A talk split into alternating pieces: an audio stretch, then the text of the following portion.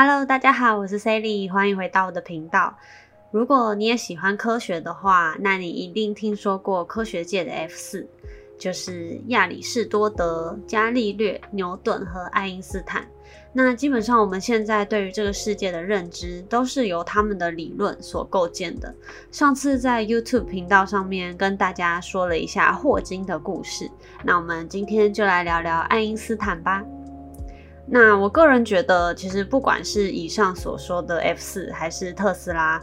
甚至现在有得到诺贝尔奖的那些科学家，有的时候都会很好奇他们的脑袋到底是怎么长的，怎么可以想得出来这些理论呢？而且他们不只是凭空想出来，还可以验证出来。像我最近看了一部纪录片，叫做《万物与虚无》，科学家就证明出来，我们所谓的真空中的虚无，并非什么都没有。科学家相信，在虚无中有无数个物质和反物质同一时时间生成，正在不断的分离又重组在一起，而这个重组的过程中会产生巨大的能量，也许这就是大爆炸产生的原因。那有兴趣的同学也可以去看一下这个纪录片，真的拍得非常非常的美。嗯，看完整个纪录片会让我想到老子在《道德经》所说。道可道，非常道；名可名，非常名。那另外，物质与反物质这方面，我觉得也特别像《周易》里面所说的“易有太极，始生两仪，两仪生四象，四象生八卦。有了八卦，进而就有了世界万物。”你去看这纪录片，就知道我在讲什么了。啊，扯远了，不好意思，我们继续回来讲一下爱因斯坦哈。但是如果有兴趣的同学，我还是建议可以去看看这个纪录片。再重申一次，这个纪录片叫做《万物与虚无》，可以去找来看一下哦。好，爱因斯坦啊，他从小在德国出生，他老爸其实是做生意的，他的生活啊都算是小康的家庭，所以他也不愁吃穿。从小，爱因斯坦他就很聪明，但是他就是不爱说话，从小几乎都不开口。他是直到两岁的时候才开口。但是呢，他在学校里面啊，几乎物理化、数学样样都是满分。他从九岁就上了国中，十六岁我们还在解函数方程的时候，他就已经自学完了微积分。哇，这是什么天才啊！正巧那一年啊，爱因斯坦十七岁的时候，当时的德国就有规定，十七岁的男孩子必须去当兵。可是当时只对学术感兴趣的爱因斯坦，他怎么可能愿意乖乖的去当兵呢？于是他就想了一个办法，他跑到隔壁的瑞士去留学。只是啊，这所大学也不是他随意挑选的，他就读的可是苏黎世联邦理工学院师范系的数理科，那里可以说是群星荟萃，高手如云。那他要怎么样从这些天才们中脱颖而出呢？这倒是成了一个难题。于是爱因斯坦就想到了两个办法，就跟普通的大学生一样，他决定要疯狂的翘课，还有追个班花，怎么样呢？不过说实话，当时他们班上据说也只有那么一个女生，所以那个女生就算是班花了吧。这个也算是一个题外话。不过他翘课啊，并不是去玩，而是去图书馆念书。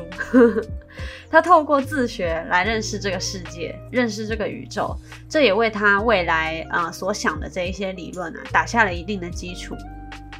那一转眼就要毕业了，眼看他的同学们都已经决定好了自己的出路，可是爱因斯坦却找不到什么工作。那最后在别人的介绍下，他成了一个专利局的小员工。只不过显然作为一个专利局的小员工，实在是太大材小用了。不过对于爱因斯坦来说，他非常的开心，因为多出了很多很多的时间可以拿来研究他自己喜欢的事情。于是他开始天马行空、胡思乱想。他觉得，如果我可以跟光速一样快做光速运动，会怎么样呢？如果一个东西往下掉，为什么它就是受到引力的关系呢？难道不能是因为时空的扭曲吗？就是因为这样子的幻想，让他光是在一九零五年就写下了四篇论文。一九零五年哦，爱因斯坦才二十六岁啊！想想我自己二十六岁的时候在干嘛？写下的四篇论文，分别是光电效应。光电效应呢，就是讲述物质吸收光会放射电子的现象。那这里的吸收的光是指，比如 X 光啊，或者是辐射光啊。那还有一篇是布朗运动的论文，就是描述分子是如何运动。还有狭义相对论，就是描述匀速与静止运动的物体。还有我们所熟知的智能方程，就是 E m m c 方。要知道，一九零五年他才二十六岁，这一年被后世人们称为是爱因斯坦奇迹年。你要知道，上一个年头被称为什么什么什么年的，可就是牛顿喽。牛顿是一六六六年被称为牛顿奇迹年啊！你以为发表了四篇论文以后，爱因斯坦就名声大噪了吗？并没有，其实主要是因为他的论文在当时实在是太超前了，根本就没有人看得懂。其实不要是说当时的，我觉得现在也没有几个人可以看得懂。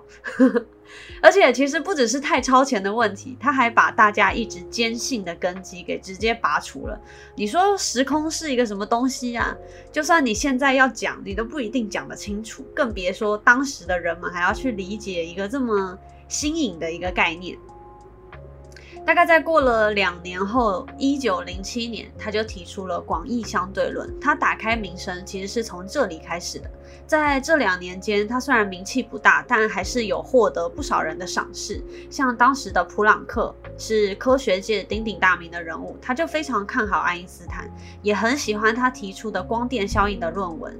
后来在天文学的领域，也证明了爱因斯坦的广义相对论是正确的。从此，爱因斯坦才变成了家喻户晓的人物。在一九二二年，爱因斯坦终于也报了一个诺贝尔奖回家。这个诺贝尔奖，大家要注意，不是颁给相对论，而是颁给光电效应。这个时候啊，大家才回头去翻他以前的论文，发现每一篇论文其实都是突破性的进展，几乎每一篇论文也都可以报一个诺贝尔奖回家。那到这里，其实基本上就是爱因斯坦二十六岁以前的故事了。天哪，二十六岁可以做这么多事情，我怎么不知道呢？那二十六岁以后，他都做了什么呢？二十六岁以后的爱因斯坦，基本都在玩答辩，是答辩哦，不是大便哦。因为当时物理学界出现了两朵乌云，一个是相对论，一个是量子力学嘛。当时的爱因斯坦其实是很不同意量子力学里面的不确定性原理的，所以他才会说出那一句很著名的话：“他说上帝是不掷骰子的。”二十六岁以后的爱因斯坦，基本把他毕生的精力都用在大一统的理论上。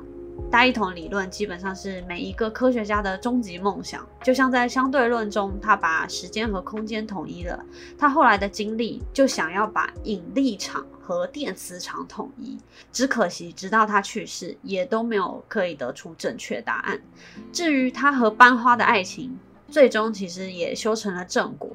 然后也生了孩子，可是呢，没多久他就上演了如同我们现在的狗血爱情剧一样，他就爱上了自己多年不见的大表姐，移情别恋了。所以说白了，爱因斯坦，呃，智商过人以外，他也不过是个凡人，有七情六欲，也是有自己想要选择的人生。那除此以外，爱因斯坦其实还是一个特别有名的反战人士。当时二战期间呢。爱因斯坦其实已经是一个非常有名的人物了，但是他带头反对战争，号召人民以及国家，希望不要再打仗了。那当时的希特勒听到，其实就非常的生气，而且当时还高薪悬赏要爱因斯坦的人头。最后，在一九五五年的时候，爱因斯坦因为脑溢血而离开了人世，他的享年七十六岁。也许我们永远都会记得爱因斯坦的一生潇洒叛逆、热爱自由。他的人生贯彻始终的热爱就是科学与和平。那今天的故事就到这里喽，希望你们会喜欢。不知道你们最喜欢的科学家是哪一位呢？其实我除了爱因斯坦以外，我还蛮喜欢特斯拉的。但我也觉得特斯拉的脑袋也不知道是什么装的哈，我都觉得这些科学家的脑袋不知道装的是什么。搞不好他们也都只是凡人，像我一样很喜欢幻想，幻想幻想着呢，就动手去做做看，然后就有一些什么成就了。嗯，哪一天我也开始动手做做看的时候，也许我就有什么成就了。嗯，也许有一天吧。好喽，那今天故事就到这里喽，希望你们都会喜欢。我是 Sally，我们下次见，拜拜。